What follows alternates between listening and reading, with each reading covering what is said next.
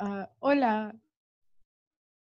Hola, amigo. Mi amo Sanchi. Uh, namaste. I am Ashwini.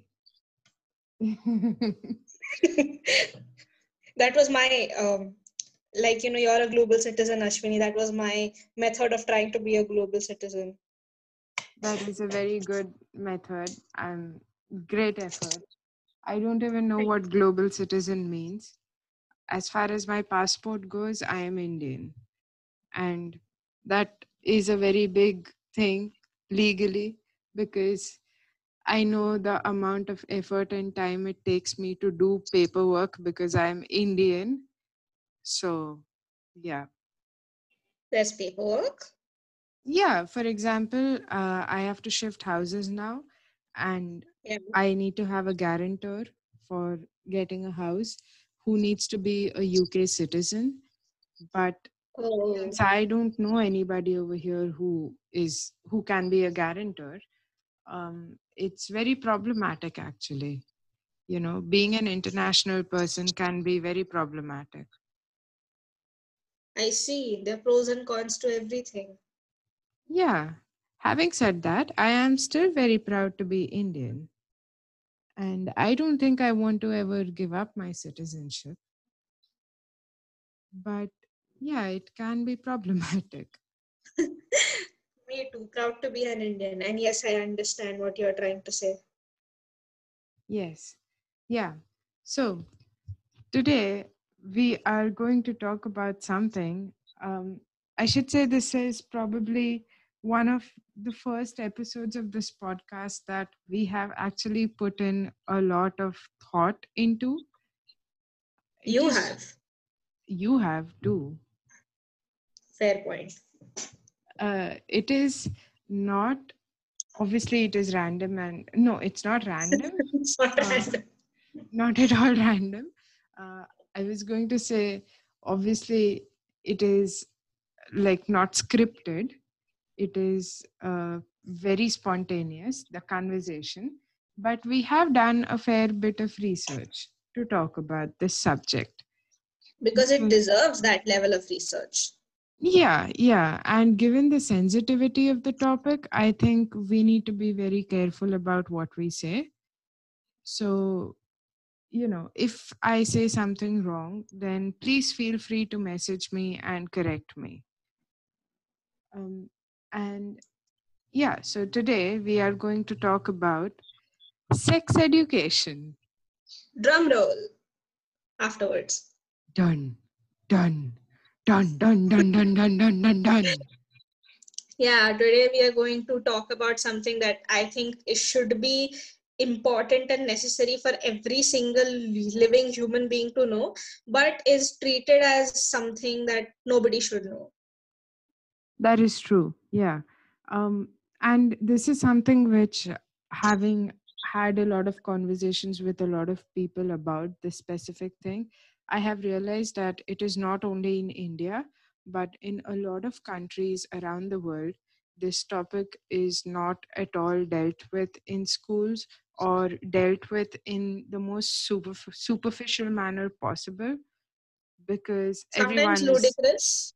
Yeah, everyone is just uncomfortable talking about it. I'm pretty sure I will go and like gargle and clean my mouth with mouthwash after I'm done with this conversation. Maybe I'll even take a bath. But you know what? And that is something wrong with me. Things. Yeah, go ahead. So, you know, those are the things that you said you would do are things that you should do when it comes to sex as well.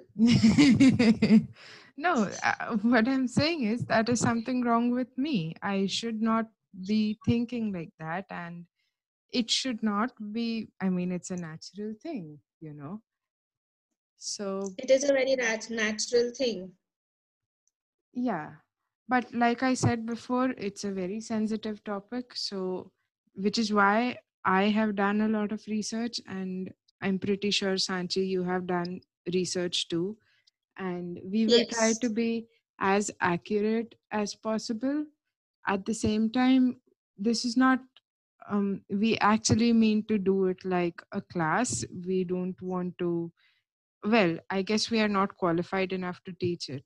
So mm we actually mean to do it in an educational way, not in a way to mock fun at anybody or anything. And at the same time, this is not like I am not um, proclaiming that you should have more sex or anything of that sort. In fact, what I want to say is that it is your body and it is your choice to do what you want to. And to make your choice properly, you need to have the correct information at hand. Exactly, which is what we intend to provide. Yeah. Okay, so having given this long and very uncomfortable introduction, let's get even more uncomfortable. So don't sit tight on your seats. uh, no puns intended. anyway, so uh, Sanchi, should we talk about? Let's start with talking about why this thing is so uh, taboo in so many places around the world. Um, well, it is taboo in, you know, like everything. Like this is like a taboo in like every culture, every language, and the different it has different flavors, if I may say, of taboo.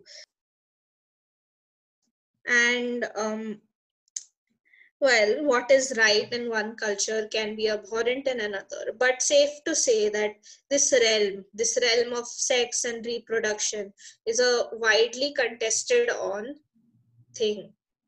And well, you can't really do much except educate other people like this because you know there's no formal um, continuity or simplicity to education. Uh, I don't think it's only about sex or reproduction. There are a lot of other factors, associated factors associated with it, like, um, say, masturbation or the co- concept of pleasure around sex. Yeah, that too. It, it comes in the realm of sex. Come on. Sex is reproduction plus pleasure, plus consent, plus cultural trappings. Yeah, a lot of things, basically. Right. So, specifically in India, um, I don't think it, w- I have been reading a bit, uh, and I don't think it was a taboo in the ancient ages, but is something that happened as uh, a result of colonization, surprisingly, and Um, other I don't think that's that accurate in the sense that sex was also taboo in uh, Indian culture because come on, we follow endogamy and endogamy comes from the policing of sex, correct? Okay, first things first, what is endogamy? Okay, right. So for the people who don't know, endogamy is marrying within a particular group. Like if there's a set of groups, so if there's a set of groups, then those different groups, if they're endogamous, then say someone from group A cannot marry group B. They will only marry within group A. The mathematician in me is crying, but continue. okay, math it to me. Math it to me. You just can't use terms like set and group like that. It hurts. I'm, I'm sorry. I'm sorry. I was using it in the English sense. It's all right. Continue. so yeah basically what happened when the british came is they that time had that you know victorian uh, purity notion to the point where in victorian england you know you couldn't even say the word leg because that was sexual Mm-hmm. so that kind of a you know modernity um, in for those times modernity for those times that kind of a modernity was um, you know put on our culture and it's very antithetical to many aspects of our culture. Anti, what did you say? Thetical. antithetical against Against. All right. i'm Okay. sorry i see that we are in class mode i'm also going into class mode I don't know any teacher maybe my english teacher i don't know anybody else who would use that word in class i would i am that teacher. Okay ma'am please continue. Uh so yeah um, basic point is we weren't we were weird about sex but we weren't that weird until the british came and gave us even more weirdness to add into that so yeah i mean you're in a way you're correct. Well uh, yeah i i guess but it's very difficult to actually speak of india as a whole because we are a mishmash of so many different cultures and each culture has um, different notion of sex and what is correct and what is not. So that is very difficult to handle.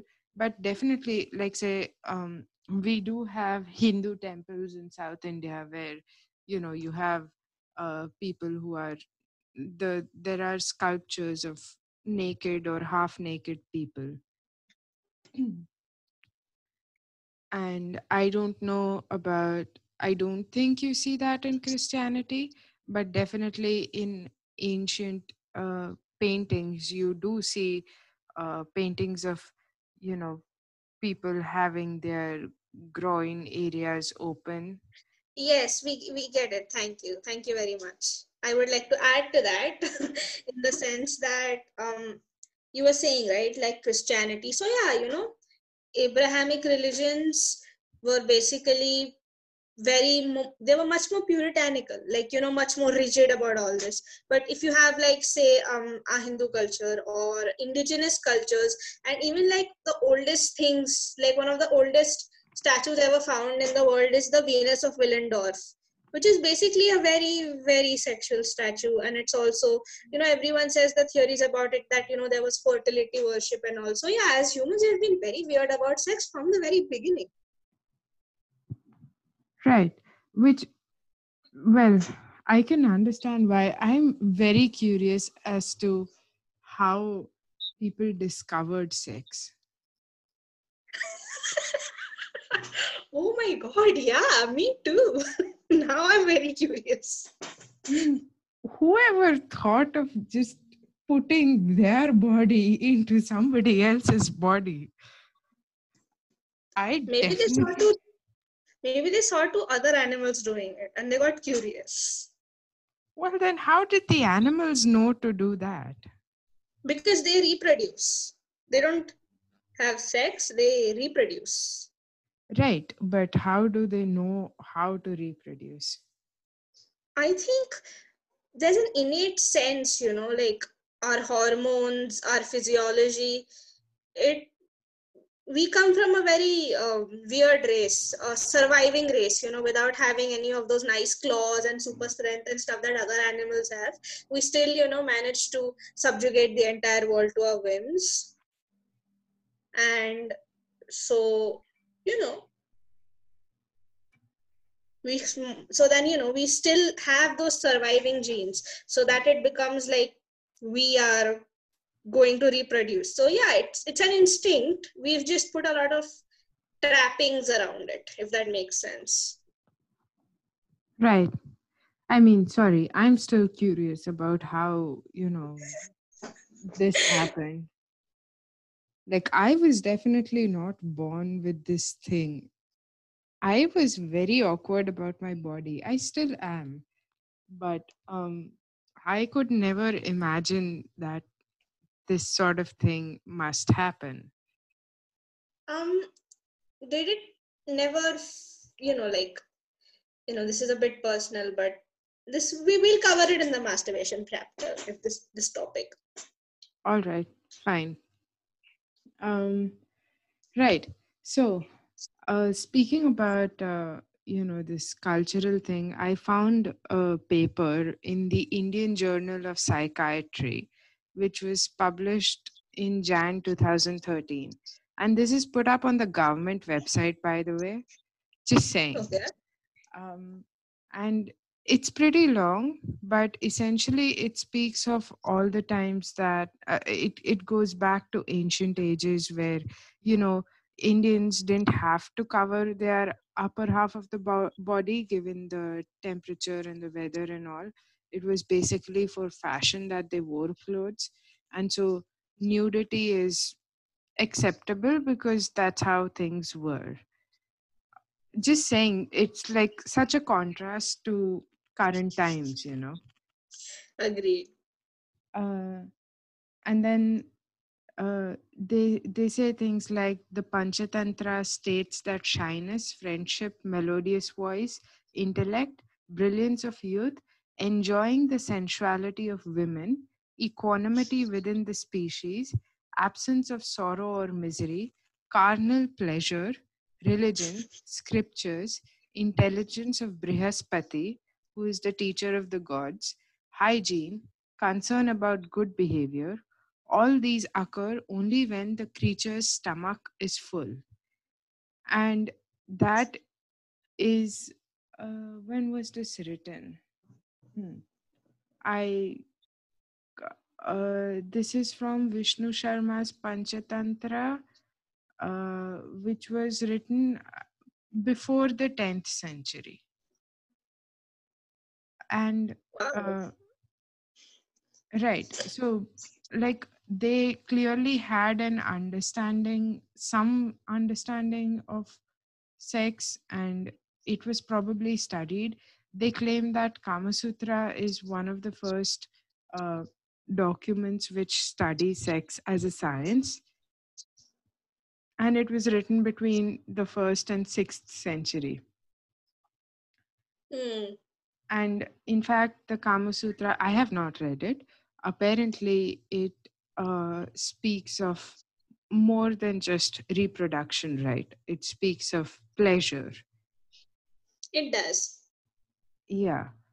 So clearly we if we wrote this stuff we were curious man.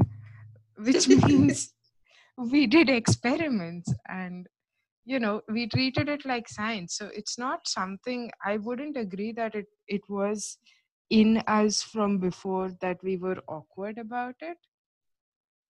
Uh, that clearly happened somewhere along the way. Uh, they also speak of um, some famous ancient works of art uh, which depict romantic themes and situations.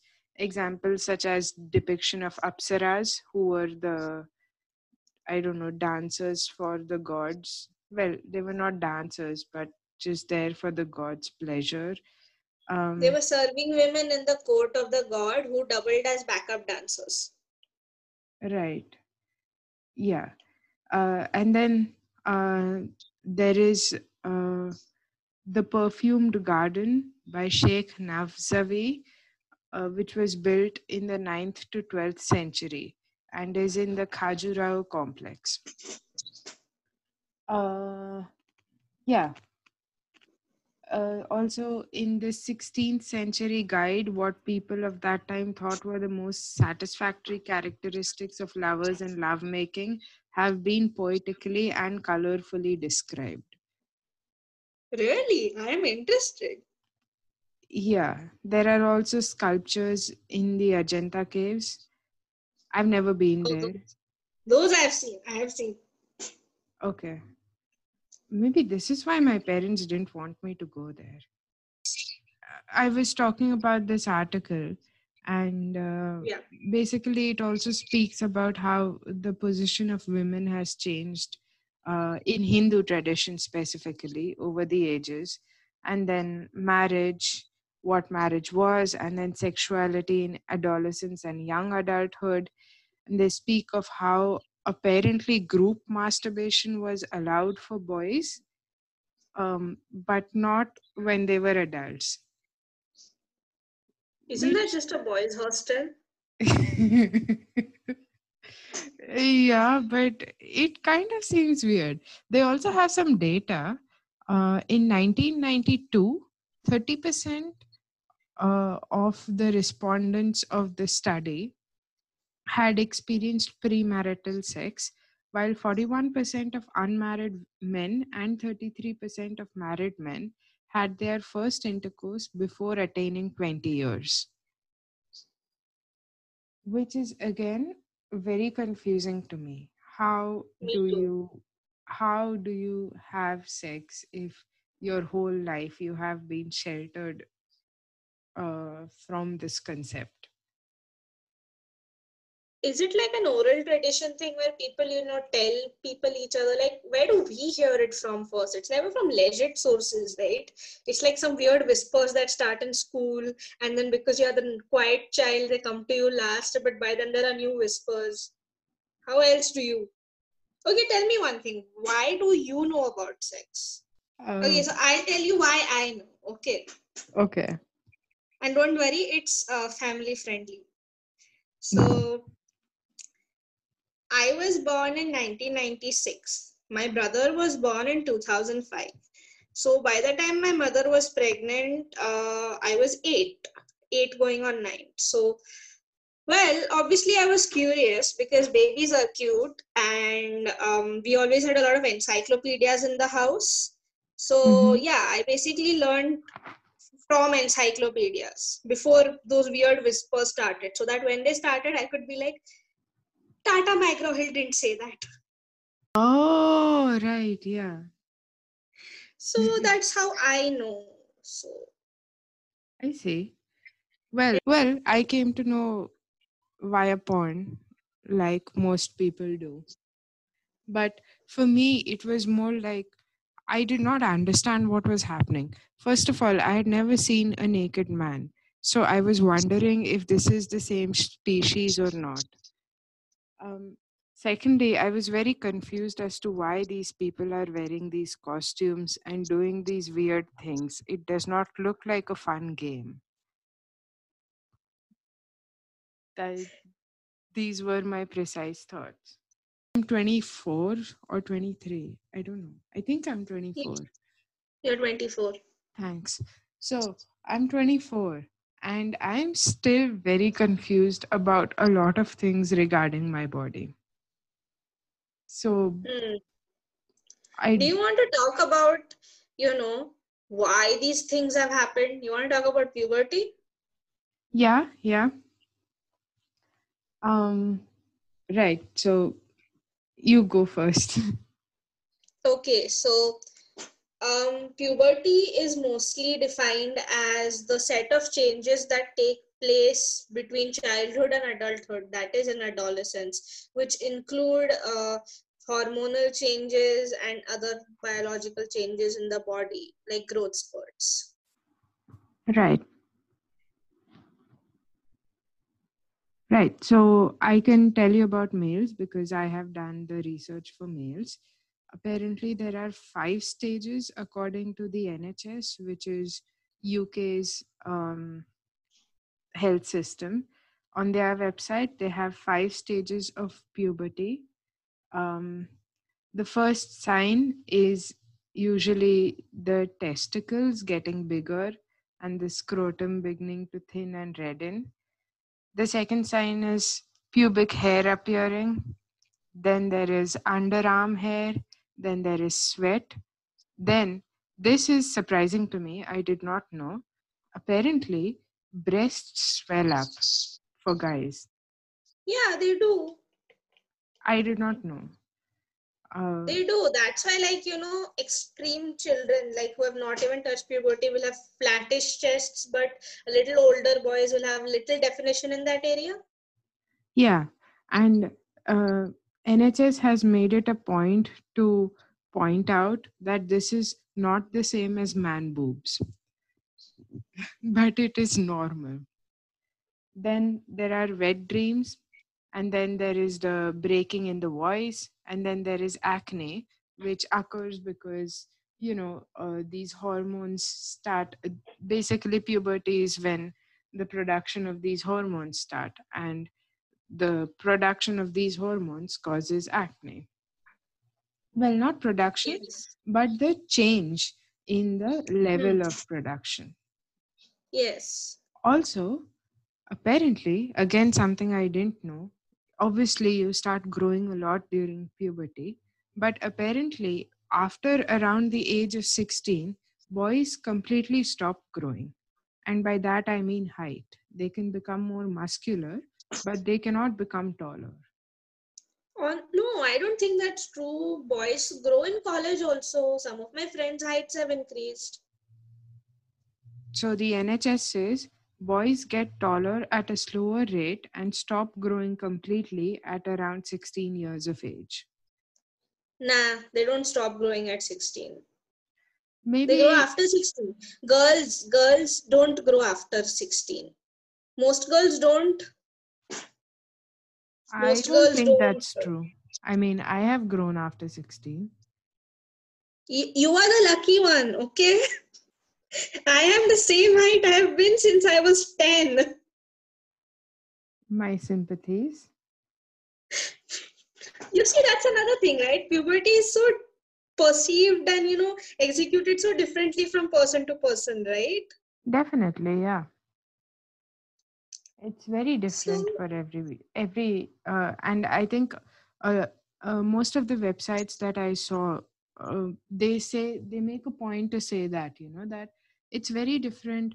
Everyone hits it at a different age so you should not feel bad if you hit it earlier or you hit it after. And you should not feel embarrassed about it which is obviously very easy for them to say. But I mean, I imagine, you know, I don't remember how it felt for my breasts to grow out, but I do remember getting my period, and um, thankfully, my mother was with me, so it wasn't that bad. But I can't imagine how it would be for girls who haven't told, been told anything about it, and suddenly they just see blood coming out. It would be so scary. Yeah, I wasn't told about it, but you know, because I was an encyclopedia, encyclopedia reading, clo- you know, child, um, Yeah, you were a nerd. Yes, Yeah. thank you. So I knew it, and but I didn't know everything, you know, and no one ever told me what to do. Mm-hmm. So, um, well, is it okay if I talk about this? Yeah, if you want to. Yeah. Yeah, uh, I I do also remember getting my period once uh, when I was in school, and I just had a lot of stomach ache, and obviously the teacher's solution was to put my head down in class, um, solved nothing. But when they realized it was serious, they actually called my mother, and you know she took a half day and she took me home. But before that, they also gave me tea from the canteen, and I think that was one of the few times in my life that I really enjoyed tea and i also got to sit in the staff room which was like a privilege. Oh, oh, oh, you sat in the staff room. yeah. Like that's the exciting part about me, you know, for me. yeah yeah. So yeah i do remember the pain and you know the awkwardness of just uh, getting knowing that blood is going to come out of me it's not very easy to get used to so how much ever these You websites worse? yeah yeah go ahead You know what's worse when you sneeze on your period. Oh Lord. Yeah, it is bad.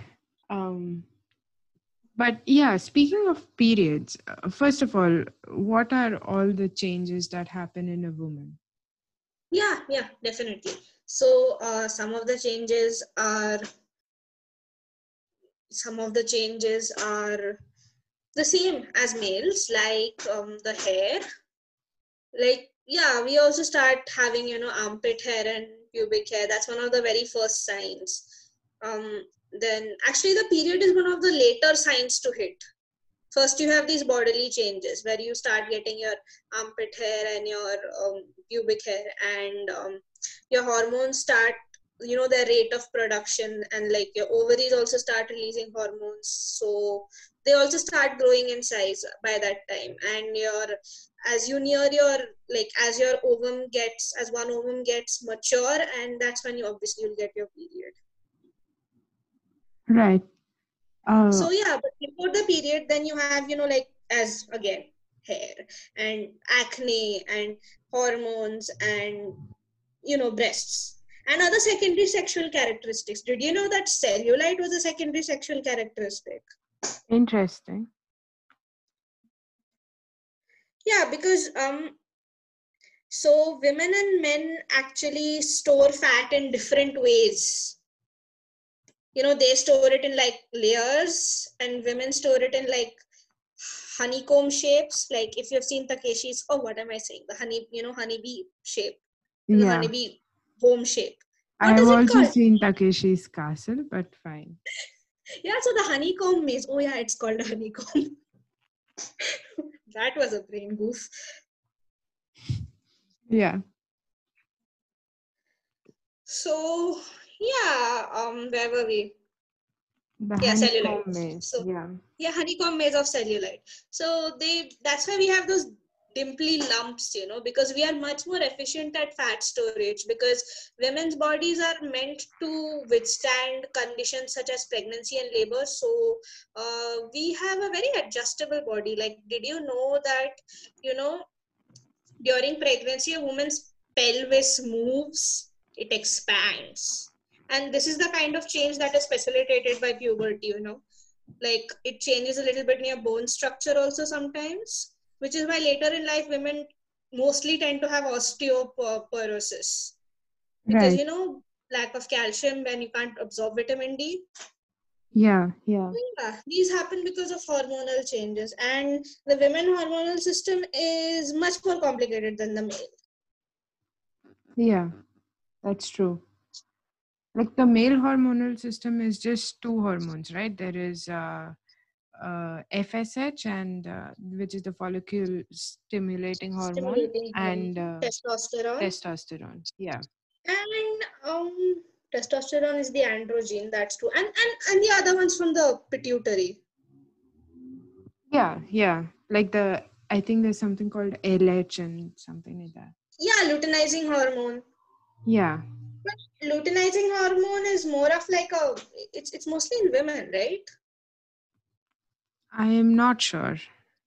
yeah because uh, luteinizing hormone uh, helps with the you know do you want to get into the menstrual cycle right now No, no, I don't. I don't want to. I mean, all of us know about period, but we, I, I'm more interested in the other aspects of puberty, which you know we probably didn't notice as much. what didn't we notice it was such a bad time for all of us yeah, that's true. It wasn't. everything too- sucked and we gave two exams yeah, no, it was not that bad for me. It was fine.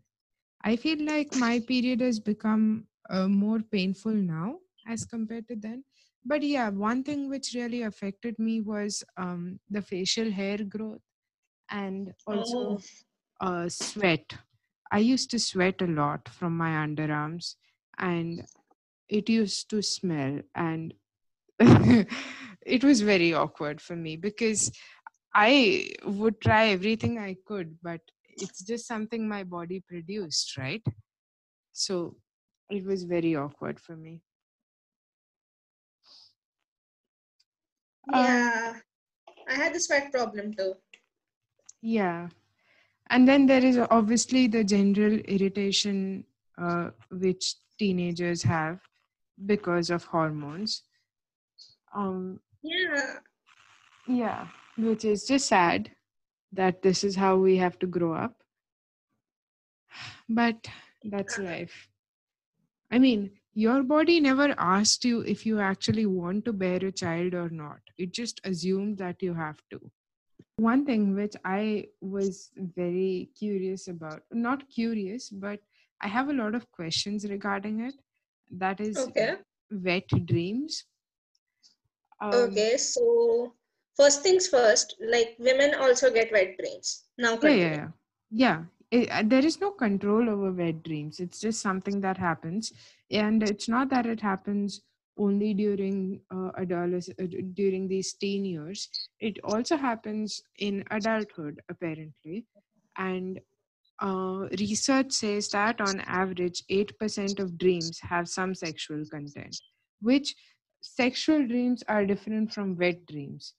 Wet dreams are the scientific term is nocturnal emissions, and they're for males they are characterized by wetting their bed uh, because of ejaculation, which need not be caused by masturbation. Um, Yes. and for women it is not very well defined because you know just having wetness is apparently not sufficient to be It is not because because mm, like around puberty your vagina starts discharging as well. right yeah so uh yeah there is this uh, website called medicalnewstoday.com and i'm hoping it is legit uh, It is, it is. Okay, so uh, here are some facts and myths about wet dreams. One, wet dreams do not reduce sperm count. Interesting. Two, women can have wet dreams, as you correctly pointed. Three, wet dreams do not reduce a person's immunity. I don't know where this is coming from. Me neither. Uh, four, wet dreams only happen during puberty. Cool. Five, wet dreams are not a sign of illness. Six, masturbation probably cannot prevent wet dreams, which means that you can masturbate all you want, you might still get wet dreams. Uh, seven, wet dreams do not shrink a penis. Eight, some people never have wet dreams. Nine. Okay, go on. uh, nine, wet dreams are not always erotic dreams, like I mentioned. And 10, sleeping on the stomach may induce a wet dream.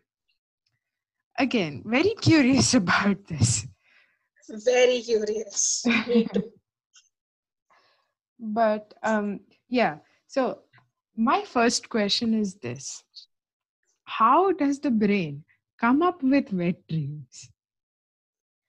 Like, um this will come out to be the whole okay so two things first um you know dreams right? Like this is one prevalent theory that dreams are basically just your brain's different you know when it's doing its sleep activities it's just different neurons firing and then that's what's being comprehended by you Sure, but wet dreams are an actual characteristic of puberty. So this is not a random occurrence. no, no, no, it's not a random occurrence, but you know, it's like this. I think the difference between a wet dream and an erotic dream is wet dream is when you don't know anything about that stuff and your body is reacting without you actually knowing what's going on.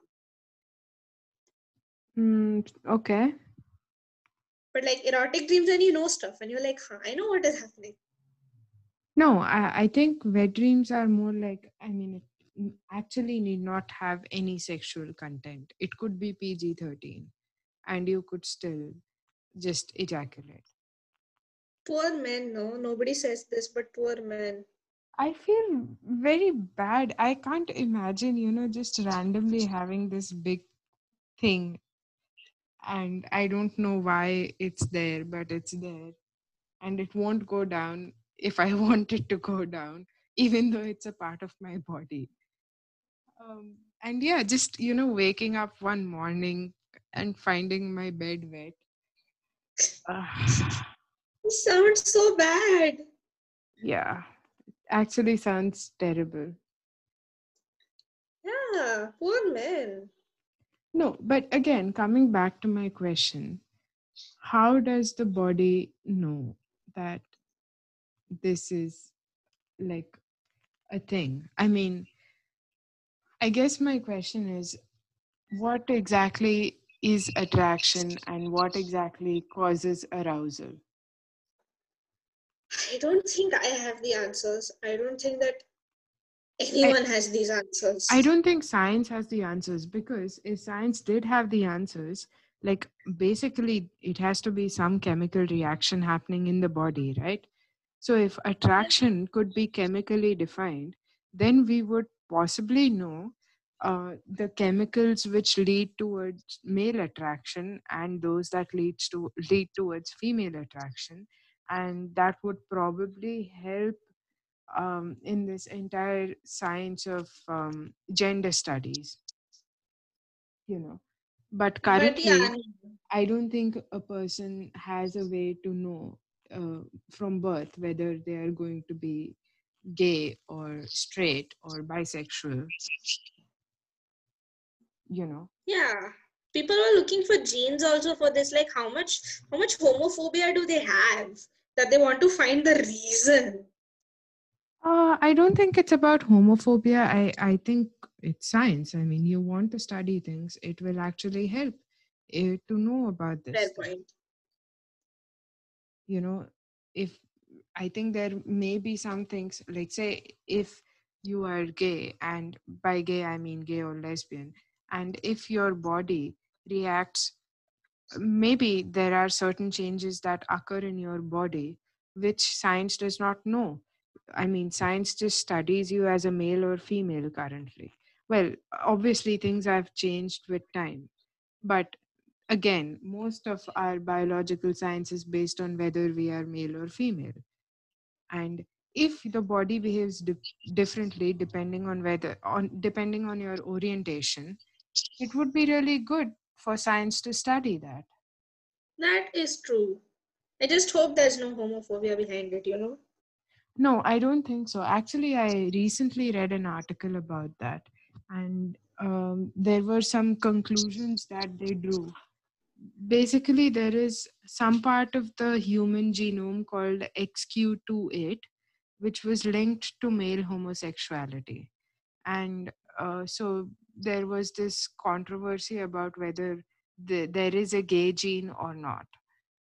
So what they did was they essentially just you know took a random lot of people. And i think it was 68527 people. And uh, they just checked if they had this uh, gene or not and you, some questions were like have you ever had sex with someone of the same sex or have you felt attraction towards someone of the same sex? And um, they then studied the genes uh, their genes. I don't know if there was none of those markers was on the X or Y sex chromosomes, and their total combined effect accounted for less than 1% of the variance.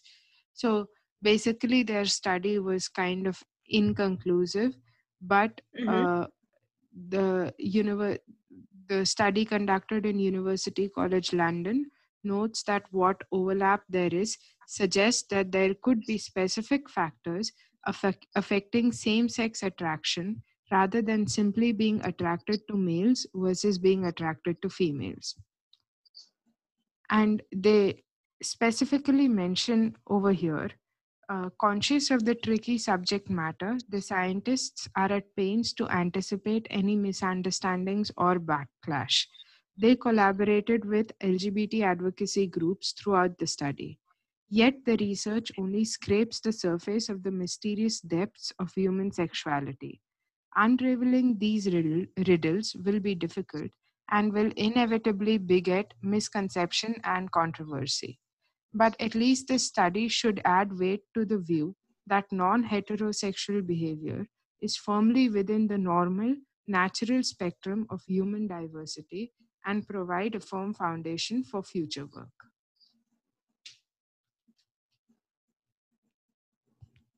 uh-huh so basically inclusive Basically, inconclusive, but the point is that uh, they found some um, hints that there might be something uh, for same sex attraction in genetics. Like some studies need to be conducted. And I don't know how old this uh, study was. I'm pretty sure a lot more has happened since then. Yeah that's true but still you know still so much confusion and there's so many things we just don't know and we don't come to know for a very long time Yeah, yeah, I I guess most of this part should be put in the orientation. My issue with wet dreams is this the human being assume does not know anything about sex. Okay. But the wet dreams that the brain generates could possibly be erotic, right? Yeah. And so, what that is uh, saying is that essentially attraction is not in our control, it's a bodily feature. Okay. That's scary. Yeah, that's just jumping to conclusions. I literally know nothing about this topic, but that's why I'm interested, right? How does the brain know Yeah. about wet dreams? Yeah. How Yeah. does the body know about wet dreams? How does the brain know to send blood to the penis, you know, or to the vagina? And now I have all these doubts too. Thanks for spreading the doubts.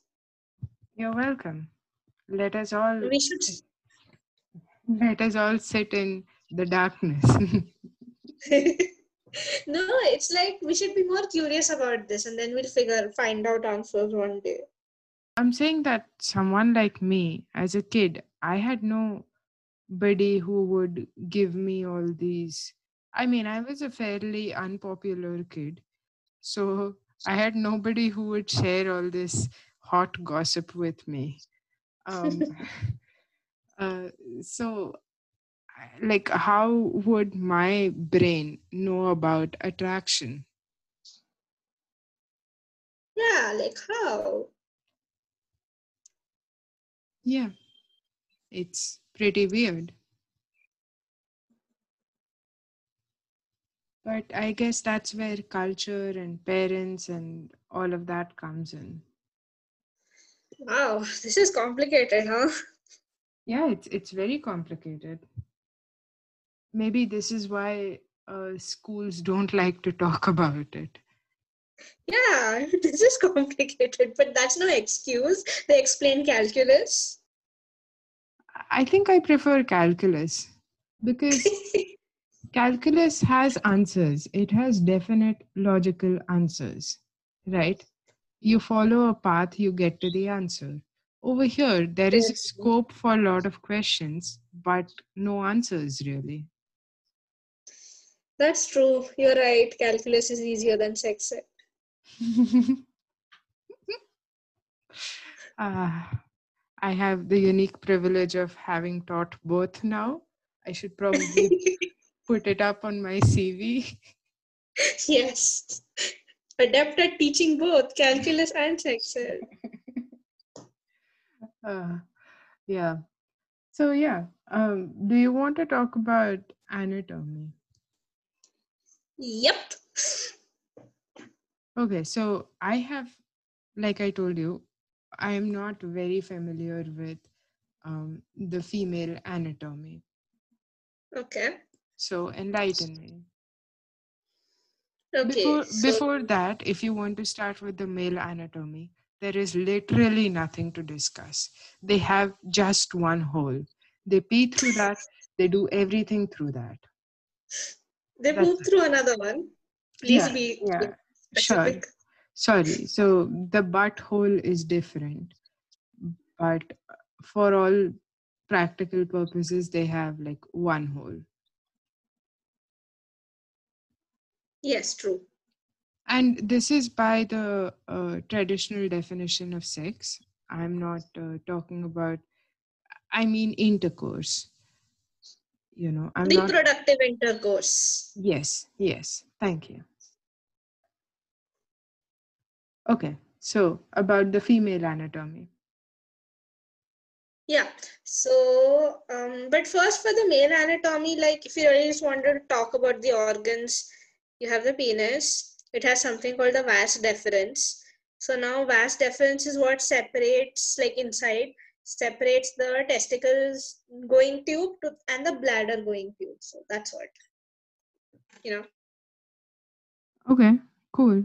As far as I'm concerned, still the same hole. Yeah, you're right. It is the same. So yeah, female anatomy. and I, I will get into i will get into that why it is so bothersome to me that it is the same hole but for another lecture Yes. Okay. So um, female anatomy. So uh, okay. So now people will have to visualize a little. i think most people are very ada- adept to visualizing okay. So if you look from top to bottom in that area, first you have the outer folds, which are like the labia majoris. Okay. And between these folds is everything else. Okay. So between these folds, on the beginning, like the topmost part of like this structure starts with the clitoris. It starts with the clitoris, and still people can't find it, but it's okay. It starts there. So you have the clitoris. The ends of the clitoris join the labia minor, which engulfs everything else. So below the clitoris, you have your urethra. Below the urethra, you have your um, vagina, like the entrance to your vagina. And below the vagina, you have this place of skin called perineum, and below that is the anus. So that, that's from top to bottom. So this is like the you go in one step and then you go top to bottom. That's how you visualize it. And inside your vagina, your vagina will lead up to your cervix. Your cervix has your uterus, and at either side of the uterus, you have your uh, fallopian tubes, which lead to ovaries eventually. And you have some pleasure spots in this area. You have a huge reproductive organ in this area. You have like ovaries, which give you like hormones, which regulate your health. This is in this area, very important area.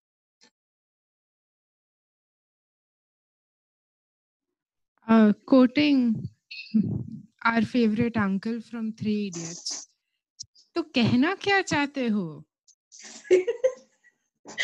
Come on, I explained it. right but okay so i guess my question is which is okay so where do i pee from where do i get my period You blood? pee from your urethra. Your urethra connects to your um, bladder, which connects to your kidneys. Okay. cool Cool. so that's And the your- that's the middle hole right like there That's the middle. i guess That's the first hole. Is clitoris clitoris is not a hole. Great. Okay. Cool. So then there are two holes. Uh, but on top you have the clitoris, which is like the pleasure spot, apparently. Uh, yeah, it is uh, the leftover penile tissue that we have. Okay. Cool. So then you have this uh, peeing spot, and then you have the period blood spot, right? Yes. Ah, interesting. And the period blood spot is where uh, you have intercourse. Yes. A quick question What happens if someone tries to put the penis into the peeing hole? You cannot. It's too small and it's not stretchy. So, what happens? Like, what, what do you think if someone forcefully tries to do that? What will happen? See, if a penis a penis has to go inside anything, first its head goes inside. Hmm. So so like the head goes inside, and if the head doesn't go inside, then the rest cannot go inside, and the head will not fit inside the urethra. So that is not possible. Mm-hmm. Man, just it just makes me so sad. People who don't know these things, right? Say someone tries to force um, this thing into the urethra hole. That's just going to be so painful. Yeah, it is. Yeah, sorry. I just uh, I I feel I mean I can't not think about rapes right now. And people who don't know anything about how sex is done. Um Yeah, that's why we're here, right? For now. yeah. Yeah. So for people who don't know, rape is a very very prevalent in India currently. in the And- world. in the world yeah definitely uh, and yeah i am hoping that sex education will help with um, maybe i don't know about prevention of rape but definitely the concepts of consent and at least knowing the anatomy properly will lead to less damage Yeah. Consent is very important. Consent is key. do you want to talk about consent No, as usual, we're just giving an intro to the other chapters, okay? it's like a taster session. It's an amuse bouche. A what? Amuse bouche is French. You know, French are, you know how the French are about their food. They're very specific. And, you know, they have these courses. So the amuse bouche is the beginning of the course you know the beginning you start with it it's like a very it's like a small bite that you know gives the that sets the tone for the rest of the meal Right. Because obviously they have only few things to taste. yeah this this post was made by the masala gang Mm-hmm. All right. There's the section called Sexuality in Adolescence and Young Adulthood. in Mhm. which uh, they state Indian children are pampered as much as possible, often until age six or seven. Before puberty, a natural approach to sexuality and nudity prevails, especially in rural areas. Very true. Daughters and sons are carefully prepared for their future domestic roles as mothers and fathers. Very true. Women are considered to be much more skilled than males in love and sexual pleasures. Uh, Uh, at puberty, most boys and girls are segregated. True. In some regions of India, pubescent girls are not even allowed to enter a house where a single young man is present. Masturbation is generally unacceptable among girls. For boys, however, it is considered a preparation for mature sex life. Though boys at the younger ages may masturbate together without shame, at little more mature ages, they all give it up. Among adolescents, in a 1983 study, found that the you- sampled youth had their first sexual experience between the ages of 15 and 24 years. 15. 15 what were we doing we were doing board exams Yeah. We hadn't even done calculus then. yeah oh my god pre-calculus times Homosexual activities were also reported in the study. 38% of women in the sample reported that their first sexual activity had been with a partner of the same sex. Traditionally, sorry, sounds progressive yeah. Traditionally, premarital sex activity was controlled in India. Was? Huh. As the marriages were mostly arranged by elders, premarital sex was not the accepted practice. Again, question How does this work? You're not supposed to know anything about sex. Then you're supposed to go with this unknown guy, and in one night, you're supposed to know everything about sex. yeah these people were very binary Does not make any sense. yeah Yeah. So uh, I already told you the figures of um, uh, 41% of unmarried men and 33% of married men having their first intercourse before attaining 20 years. yeah And in fact, in 1992, 30% of the respondents had experienced prema- premarital sex. Ooh. So again, we, I think all of us have this idea that this thing does not exist, but actually it really does exist. 30% is not a small number. yeah it's not we just don't know about it because they don't want us to know about it because they want us to think it does not exist yeah yeah and yeah i think this is um, these people have uh, concluded their article very well uh, it says future of indian sexuality. The famous indian sensuality quoted incessantly in the world by mentions of tantric lifestyles kama sutras and erotic arts will change the face of the world again in coming decades when indian people find themselves again. A cross section of Indian people who are adjusted in the less dogmatic and prosperous Western societies and their behavior patterns and views reflect that a healthier sexual approach to our lives is eventually healthier for our well being, our overall pro- progress, and of course, a new awakening on personal levels. The newer generations of India and Indian people worldwide have been trying to define the sexual and sensual vocabulary on their own, rather than being influenced by external and foreign influences. In fact, it is a healthier approach, and eventually, when Indian people, uh, okay, this is just, it's written too much in an Indian style, a little difficult to read.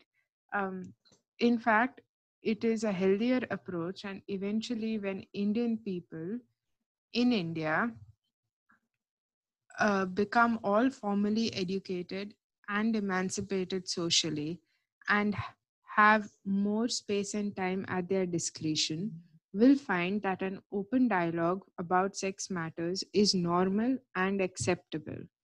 We should start talking about issues and focus light on dark areas which create ignorance, ill health, and many social evils like failed marriages, rapes, divorces, dis- disrespect to women, abuse of children, and in general, unhappy people.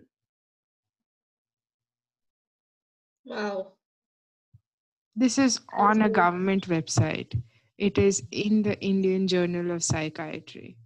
And it makes me unhappy that their social evil begins with failed marriages instead of rapes.